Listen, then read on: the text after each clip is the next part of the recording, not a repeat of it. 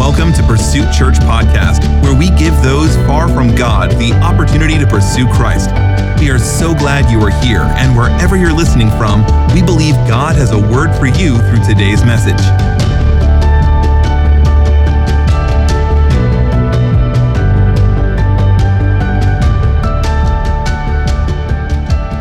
Welcome, everyone, to Pursuit. We're so happy to see everyone this morning.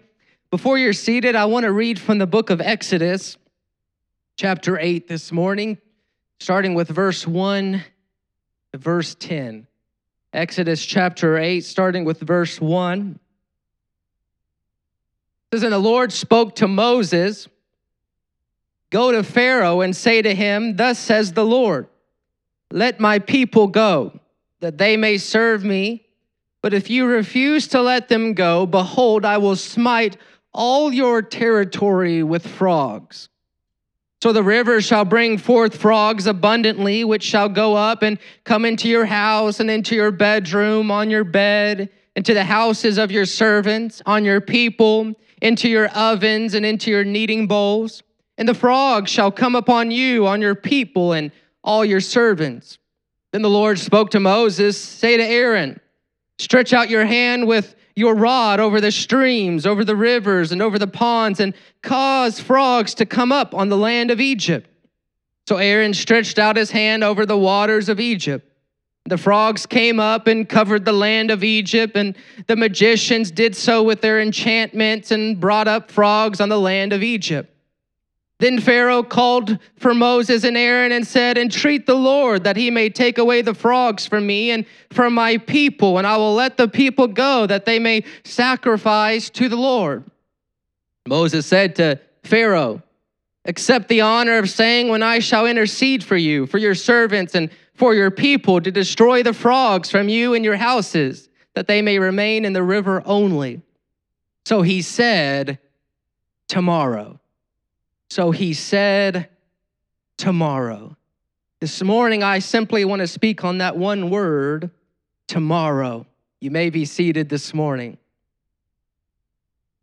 At exactly 8:02 a.m. on May the 8th, 1902, almost 30,000 people died instantly in one of history's worst natural disasters. The immediate cause of their deaths was the violent uh, volcanic eruption of Mount Pelée on the French colonial island of Martinique. The volcano launched millions of tons of rock and boiling lava in a terrible blast of superheated air. The indirect cause of their deaths, though, was due to ignorance and greed and local politics.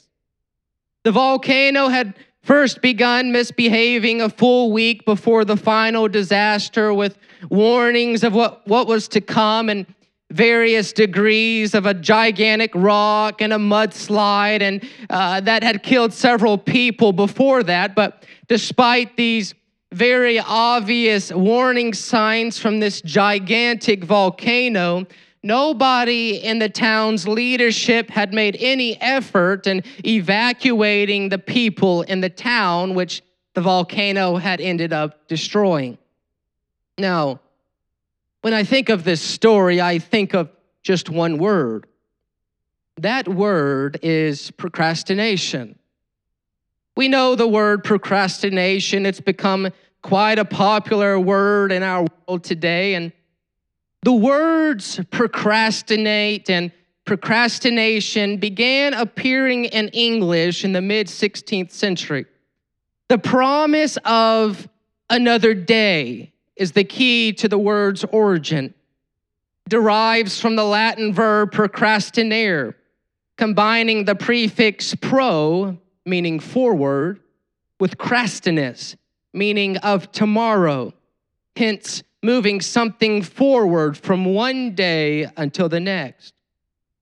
Alcoholics Anonymous founder Bill Wilson once wrote that procrastination is really sloth in five syllables. A sermon in the year 1553 spoke of dire consequences for he that doth prolong or procrastinate the confession of sins. While another sermon in the year 1582 titled The Foolishness of Men warned, Take heed, therefore, and don't procrastinate repentance. So I think it's safe to say some things can wait, but some cannot. Our text this morning gives us this great example of procrastination. And in this story with Moses and Pharaoh, we see the danger of delay. The context of our text revolves around the 10 plagues that were sent upon the nation of Egypt. And the passage we've read this morning concerns the second of these plagues that is, the plague of frogs. And this plague of frogs was designed to show Egypt that Jehovah alone was God. But in the midst of this scene sits a man who the Bible calls Pharaoh. He's the ruler of Egypt. And it's his actions during this plague of frogs that interest me. Here is a man who could have been delivered from the plague, yet he asks for one more night with the frogs. He was the procrastinator. And this morning, I, I, I want to speak on the danger of waiting until tomorrow. Now, as you could imagine, this from the scripture we've read that the plague of frogs was horrendous. Not only did these frogs cover an entire nation and they swarmed over every inch of land. But these frogs were entering the homes and the bedrooms and the cooking areas, areas and the Bible says the ovens and the kneading bowls. And so frogs were everywhere. Everywhere you looked, there were frogs. And not only was it a disaster, but it was this terribly disgusting disaster as there were frogs climbing and jumping upon everything. It was certainly not an environment that you would want to be in. It was a plague, a, a, a plague of frogs. And if that wasn't bad enough, frogs in those days and in the nation of Egypt were considered to be sacred. You didn't kill frogs. And so that meant that, that they wouldn't kill them, that they wouldn't harm the frogs. And so, as bad as it was, and as bad as the people living in Egypt wanted to get rid of the plague of frogs, they were everywhere, but they wouldn't do anything about it. And there wasn't anyone that wasn't affected by the frogs. There wasn't a, a single person beyond the reach of a frog. Everywhere you ran, there were frogs. They simply could not get rid of all these millions of frogs.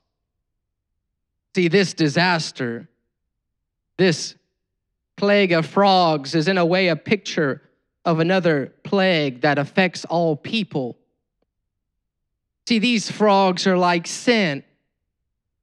And sin touches everything, and sin touches every life. Nobody is beyond the reach of sin's influence and sin's destruction. And like those frogs, sin is uncontrollable and it'll try to invade your home and it'll try it'll try to invade your space and it's a plague. Sin is a plague and, and sin is destructive and sin will afflict you and sin will hurt you and, and sin will cause a hard life. And somebody said that that sin will take you farther than you want to go and keep you longer than you want to stay and cost you more than you're willing to pay. Sin is dangerous. Sin is destructive and and no sin goes unnoticed in God's eyes. No sin is overlooked by the all seeing, all knowing God. There's a story of a man in Haiti who wanted to sell his house for $2,000. Another man wanted to buy it, but he could only pay half. That is $1,000.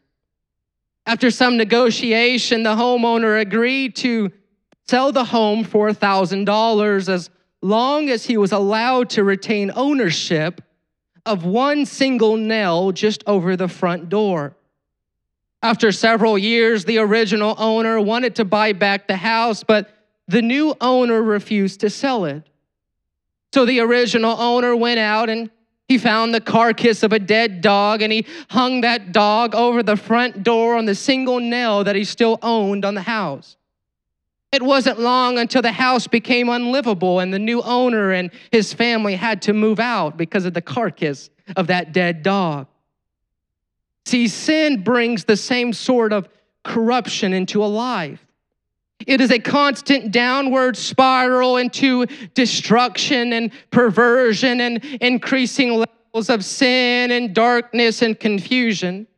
Clearly, sin is ungodly. It separates the sinner from God. If there's anything that can separate a soul from God, it's this thing called sin. Sin will keep you away from God. It's like what the, the prophet Isaiah said. He said, But your iniquities have separated you from your God, and your sins have hidden his face from you so that he will not hear you. Sin is like those frogs. Constantly, the frogs wanted to invade. Continually, the frogs overran the city and the streets and the homes and the bedrooms, and everywhere you looked, there were frogs. But oddly enough, it was their belief that the frogs weren't too bad. The frogs were okay. If the frogs wanted to be in the house, they could come into the house. If the frogs wanted to occupy every inch of their living space, then they could come in and occupy their living space. They didn't care. They didn't have much of a desire to be free from the frogs. Can I say something? There becomes a problem, a great problem, when we don't desire to be free from sin. Things that should shock us don't shock us. Things that should disturb us no longer disturb us. Things that we used to not let into our homes, we now let into our homes. Things we used to turn away from, we no longer turn away from but we've become comfortable with the frogs. We've allowed the frogs to occupy our living space. We go to sleep with the frogs. We wake up with the frogs. We no longer see the frogs as a problem, but instead we start enjoying the company of the frogs. We tolerate the frogs. It's dangerous to get used to the frogs.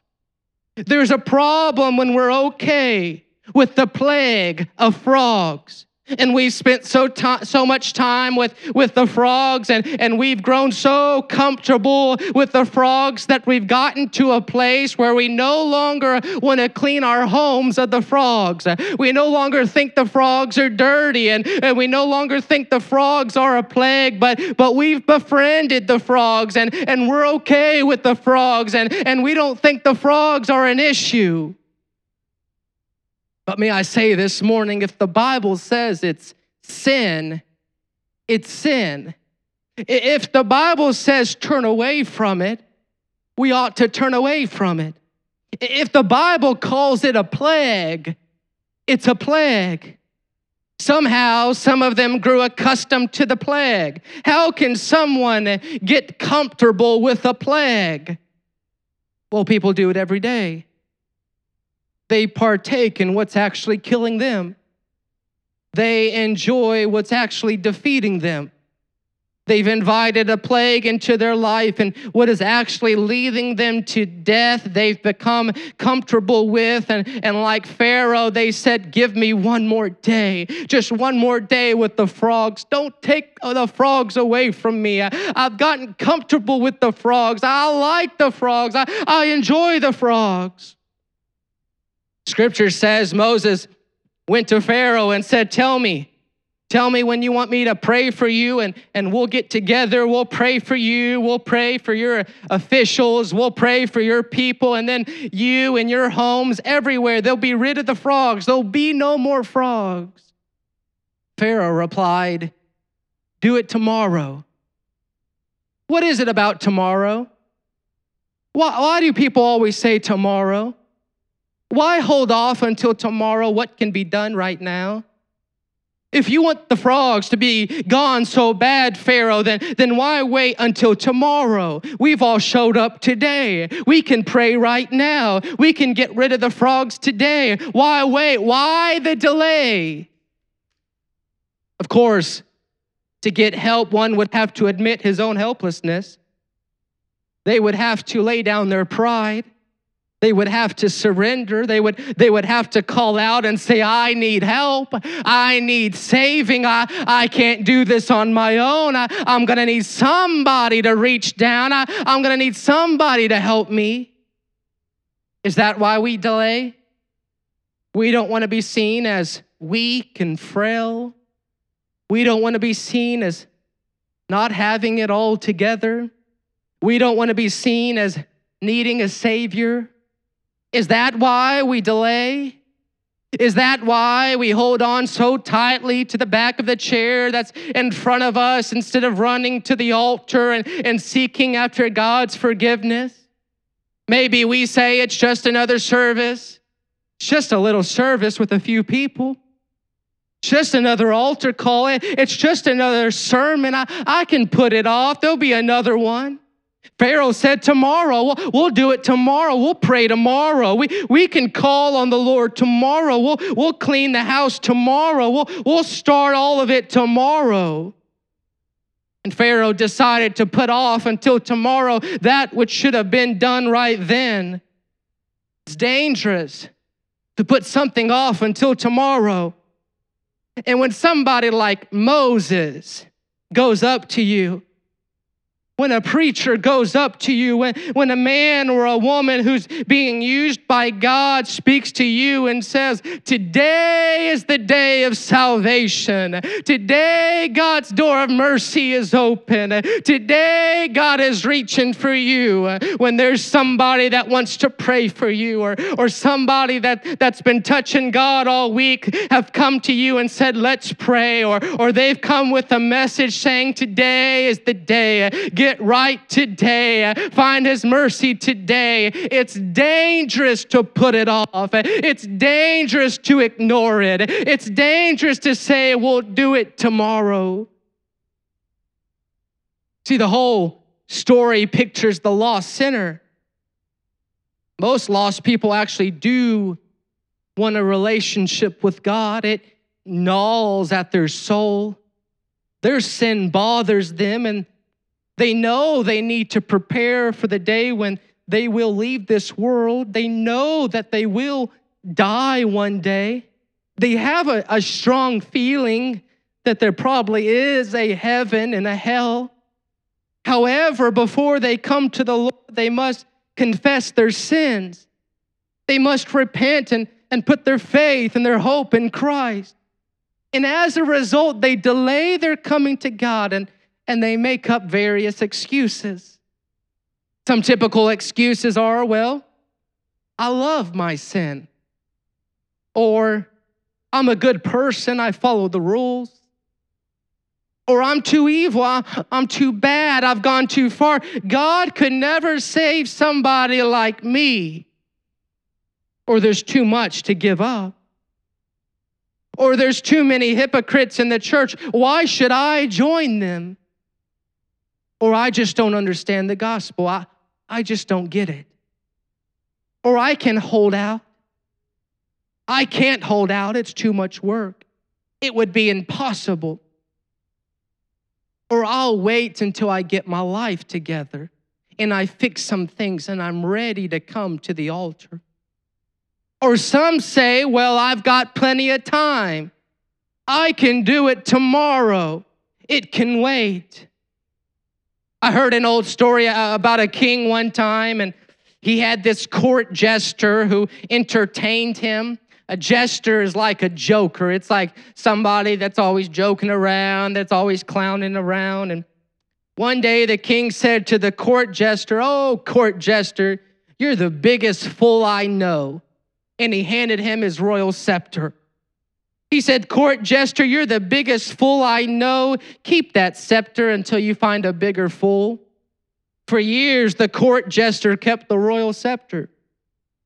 Then the days came when the king knew he was going to die, and As he found himself upon his deathbed, he called for his court jester to come in and he said, Oh, court jester, I'm going on a long journey, never again to return. Speaking about death. The court jester said, Oh, sir, what preparations have you made for the long journey? The king shook his head and said, Alas, I've made no preparations. In that moment, the jester extended the king his scepter back.